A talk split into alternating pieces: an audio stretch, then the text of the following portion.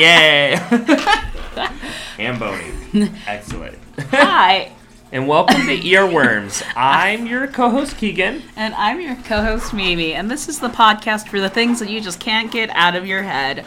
What are we talking about today? Uh, well, this week we got some cool, interesting topics. Who went first last time? Was it me or you? Uh, okay. In that case, Was uh, it was it was the last episode um Tongue and the Last Ninja? it, it may have been. I feel like there was something else. In that It's been a bit. no, Anyway, the last episode was Jester and a Murder. yeah, Jester and a murder. I told about a funny guy. So let's have you start Yes. this week then. All right. So mine is um mine's something when you think of like Chernobyl and radiation and like nukes, what color do you think of? Like the radiation itself. Yeah. Um, either green because of comics, because like the Hulk is made out of radiation, or j- just like black and white, because I think it's like when a ra- like a nuclear facility like explodes, like it's a bomb that Yeah. goes off, so like it's just ash covering everything is kind of what my mind goes to. All right. But also that is influenced by movies, so I don't know. well, there are a few people in this world who have had the unfortunate experience of being next to elements whenever a burst of radiation hmm. has exploded. oh, nice and fun topic today. no, it's really interesting, and those people could tell you it's the color green. Also, the Chernobyl react. I mean, wrong. It's the color blue. It's blue. It's blue, yes. And the Chernobyl reactors, if you like go and look up a picture of them, like I did, it's all blue. Blue. Do we know why it's blue? Is that just like for all reactors, or is it just like the It- plutonium or something? it's like it? just the increase of like electrons and things in the air. And so today we will be talking about that. And today we're actually going to be talking about something supernatural, the demon core. What the? that sounds fun. What's a demon core? also known as Rufus. Rufus. Well, I like Rufus. That's a lot better than demon core. So tell me about Rufus. Who is Rufus? What is Rufus? All right. So this took place in 1946. So this all of this story um, was kind of it was after the U.S. bombed Hiroshima and Nagasaki.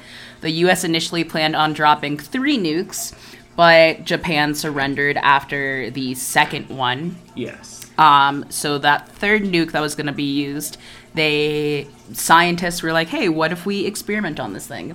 So they took it apart and they got to its plutonium core, and that is what was referred to as Rufus. And later in the story, you'll learn why it's called the Demon Core. Okay. So are they in every bomb like this? Then is there a Rufus in every bomb, or was this particular bomb's core called Rufus? I cannot answer that question. I know for a fact this particular bomb's core was called Rufus. I know it was like the experiment name for this. Okay. So that, that's probably it was only this one about. Okay. Sounds Yes. good. Tell me more. Rufus. Yes, and so the scientists, this t- all took place in New Mexico um, at a nuclear like site, and so the scientists wanted to see like how far they could.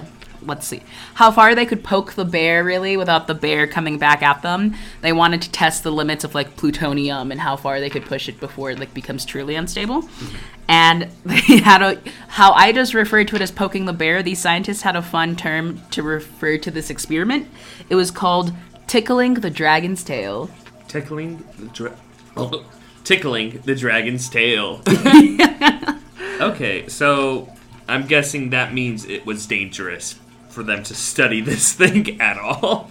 Yes, so reading into this, it's really interesting. So, you know how, like, even in our simple biology lab we've taken this semester, anytime we re- like work with chemicals, we need to like wear eye mask and like depending on the severity of something, maybe gloves or like a lab coat and things like that. Yeah, yeah, yeah. These scientists did not use any of those. oh no, oh no! they got messed right up by Rufus, I bet. I bet Rufus went, "Hey, let me let me just go ahead and muddle your DNA a little bit." Yeah, that's exactly what Rufus did. So there was one scientist, his last name was Slotkin. Two scientists directly died because of Rufus, and they both had kind of similar ex- experiments. One was named Slotkin, and he wanted to put like a half shell of beryllium, and this is, was referred to as a tamper, over the core. Um, but not entirely over the core because he just like put a screwdriver in the middle so that way like electrons and neutrons could escape so it wouldn't become Yeah. like too um, messed up. Um, and so he was able to do that experiment until he wasn't. oh, oh, Slatkin. Slotkin. Slotkin. Oh, Slotkin. yes. He's playing a funny prank. His screwdriver slipped and the whole half shell went over the plutonium. And so this made it reach what's the term? Like basically really high radioactivity. And- Critical failure mode. Yes, um, and everyone in the room heard like a thud and then saw a flash of blue light. Um, and then he died? No, He's dead? and- It's like, that's like Harry Potter. No. Avada Flash. and Slotkin really quickly grabbed the screwdriver and put it back in its spot. And apparently, once that had happened, he said, I can't remember the exact words, but he was well said, "Well, this does it." awesome. At least he knew it was coming. Like, Yeah, and whenever he grabbed that screwdriver, he felt like his right hand tingle a little bit. Um, everyone was rushed to the hospital. He was alive for nine days before he passed away. It, he had a kind of sucky thing where, like, he threw up on the way to the hospital, he threw up at the hospital, and there was one day where he, like, got better, and then he just went horribly worse. Yikes. Um, and the term that they used because his out it was extreme radioactivity his outsides were messed up his insides were messed up the term that they used was a three-dimensional sunburn is what happened to him Ugh, yeah, it makes sense. Like it's just gonna kind of liquefy everything and make it makes your cells not hold themselves together, right? I think that's yeah what it he does. basically had like zero immune system because all his like white blood cells were basically gone al- along with his chromosomes Yeah. and he just he couldn't eat he threw up he yeah not very pleasant. And so that was the second incident that happened with rufus and that's what made it called the demon core. The first incident happened a, a few months before. I do want to let you know some people are suspicious about this because both incidents happened on like the 21st of a month on a tuesday. So people are hmm. like oh was it's it an supernatural. Accident? Yeah. Was it an accident or did yeah slotkin something interfere here? Yeah, and Slotkin did try his best to like um, monitor the accident. Once it happened, he tried using like a radiation detector to see how much radiation people had on them, and like tried to test it on a Coca-Cola bottle and a brush. But because that detector was in the incident, it was skewed because it also Ah, had a butt So of it just read everything has radio radiation in it. Yes, his whole body was around 2100 rem of neutrons, gamma rays, and X rays. Um, 500 rem is usually fatal for humans, so he was he was pretty high. Oh, and the thing that's interesting is like his hand turned blue, Oh. and then his lips turned blue. So like he died and his body was blue. So like that's a cool effect that kind of like happens from that. Um, Blue. so that's a bit rough. And then a month before, there was a, or maybe it was a month after, one of the two. Um, nine months before, there was another accident that was kind of similar, except this scientist went whenever there was like no one around because he was just kind of running his own experiment. Not malicious or anything. They just didn't have like regulations or standards.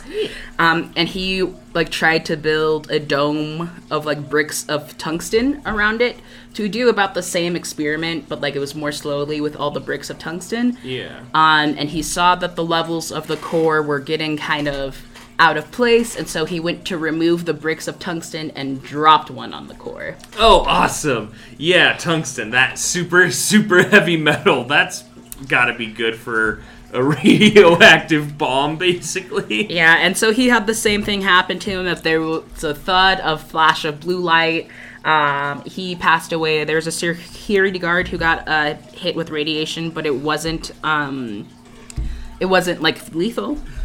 Um, so yeah, that's just kind of the story of that. And then people like to skepticize and be like, "Oh, well, that location's haunted just because there were a couple deaths there, but those deaths weren't the the only two deaths that occurred due to the demon core were those two, and then everything else was just like um, tractors being misused, someone falling off a horse, um, a suicide. Four fatalities were just bad luck involving a group of janitors who shared wine that was laced with antifreeze. Yeah. What? Okay. Yeah. So just this whole team just basically was getting killed by the demon core named Rufus. yes. Um, but yeah, that's kind of like the skepticism behind it. But yeah, so after the two deaths, they were like, let's just call Rufus the Demon Core. Nice. And that is all that. And I was going to share another one, but that one's a little bit more painful in death. It has to do with radiation. I'll save that for next time. Okay. so then, what? Where is Rufus then? Like, from like radiation, like Yes. nuclear matter doesn't really go away. Like it just kind of vibes forever. So where's Rufus now? Yeah, so- Where's he hanging out? Yeah, and that is a great question. Um, so the plan initially was they were going to take that core, core to the Marshall Islands and detonate it in front of a lot of people as just um, hey, look what we can do. yeah, just a site for something called like Operation Crossroads. Um, it was the first post-war series of nuclear tests. Um, so kind of like a hey, look what we can do, America type of thing.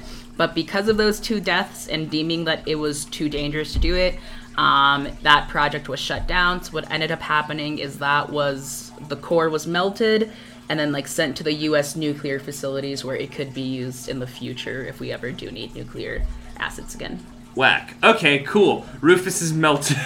Yes. Uh, I don't think he's gone though. Rufus will be back someday. Alrighty, that was All a right. good first half. And Let's what is your earworm? Is it something equally gruesome? yeah, equally gruesome and evil.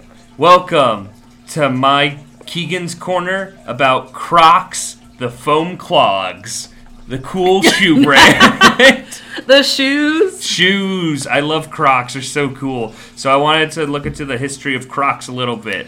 And it, there's not a lot. Hey Crocs, if you want to send us anything, we Oh, yeah. opposed. Shoot, Croc. I would love. I would love it. You do brand stuff all the time. Get at us. I'll wear your. I'll wear Crocs. I'll advertise for you. Anyway, so Crocs are cool. The company was founded in 2002. By so a crocodile. no, I don't. Uh, uh, Samuel Thompson was the creator of them. Uh, current CEO is Andrew Rees of the Crocs Company. Uh, but yeah, they founded in 2002. That was 20 years ago. Um, pretty cool. They got a lot of just information about like their revenue and history, like how much they're worth as a company and stuff. But I don't care about that. I bet it's worth a lot of money. I don't really care Yeah. to know the number. I have a pair of Crocs my own. Yeah, uh, yeah. So I was looking into the history of Crocs, a bit of like why these shoes are what they are, and Yeah, they, why would they make a shoe with holes in it? Uh, so they started off for fishermen. They were boating shoes to be used to as because if you throw, if you notice, if you throw a croc in a pool of water, it floats. So the idea was they're comfortable, easy to wear shoes with good grip that you can wear on a boat, and if you fall in the water and lose your shoe, then your shoe will float at least to sh- sh- so you can like have a chance to get it back. That's nice, yeah. And I've worn some of my Crocs here in the winter when it's really icy, and I usually don't have an issue with slipping. So okay, that tracks. Yeah. So they're just really soft. Um, like I said, soft and comfortable shoes made out of like a foam. They were inspired by clogs, which are the wooden shoes from uh, Holland that uh, people would wear on their feet. um, so just nice, sturdy slippers. You have a pair basically. of baby clogs, don't you? Yeah, yeah. I have a pair of baby clogs um, back at my parents' house. Uh, they're very cute. I tippity tap danced in them. They're so tiny. It's weird to think that humans grew yeah.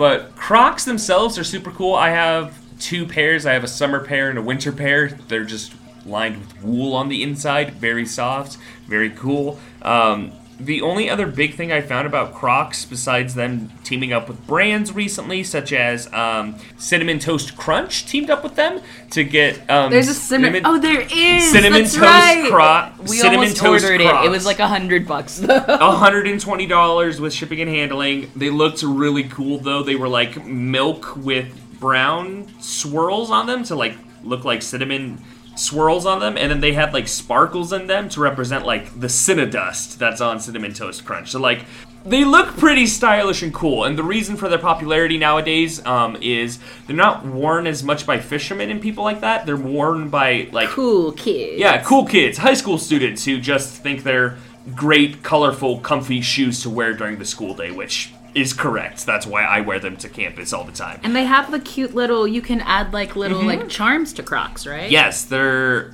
little. Oh, I forget the name of it, but yeah, they're essentially little like clip-on charms that you can add on. Um, they get new ones every year that are just part of their collection that rotates. It's kind of like collector's items, more or less. Um, and yeah, they're just really cool shoes. I like them a lot.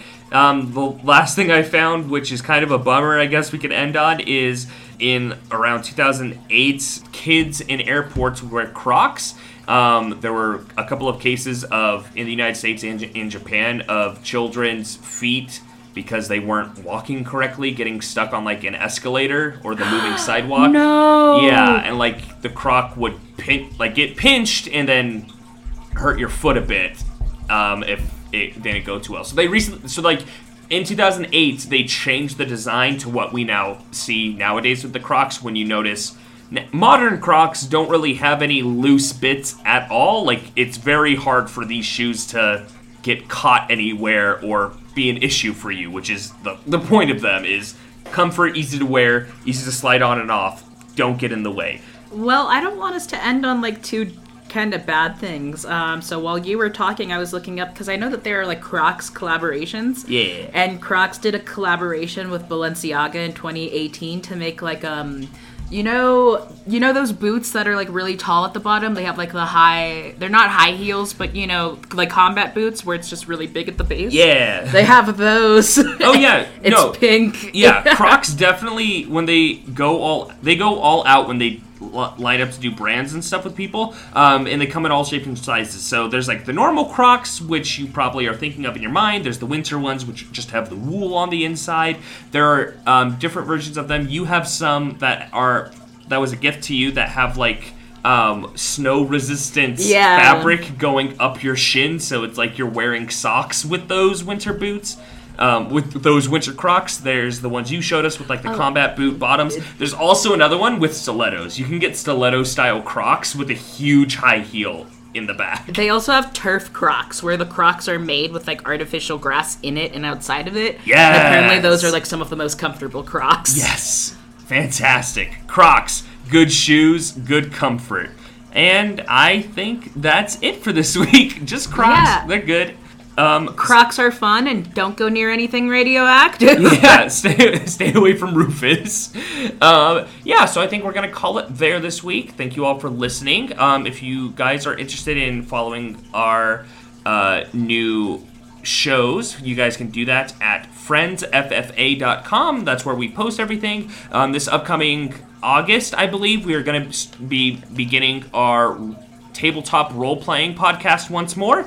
And in other news, um, We'll be doing that in September, because September. we don't get the books until August. Yes, in September. Thank you uh, for that. And then um, one more thing Ill Will now is uh, published. You guys can listen to the first two episodes currently. And the day you're listening to this, the following Wednesday, you will be able to listen to episode three, I believe. Yes, an ill will um, schedule is that will release every two weeks. Yes, So every two weeks why or when I feel like Yeah. it. so if you're wondering why, like, hey, why isn't there an episode this week or anything? It is an every other week podcast, about two or three episodes a month. yes.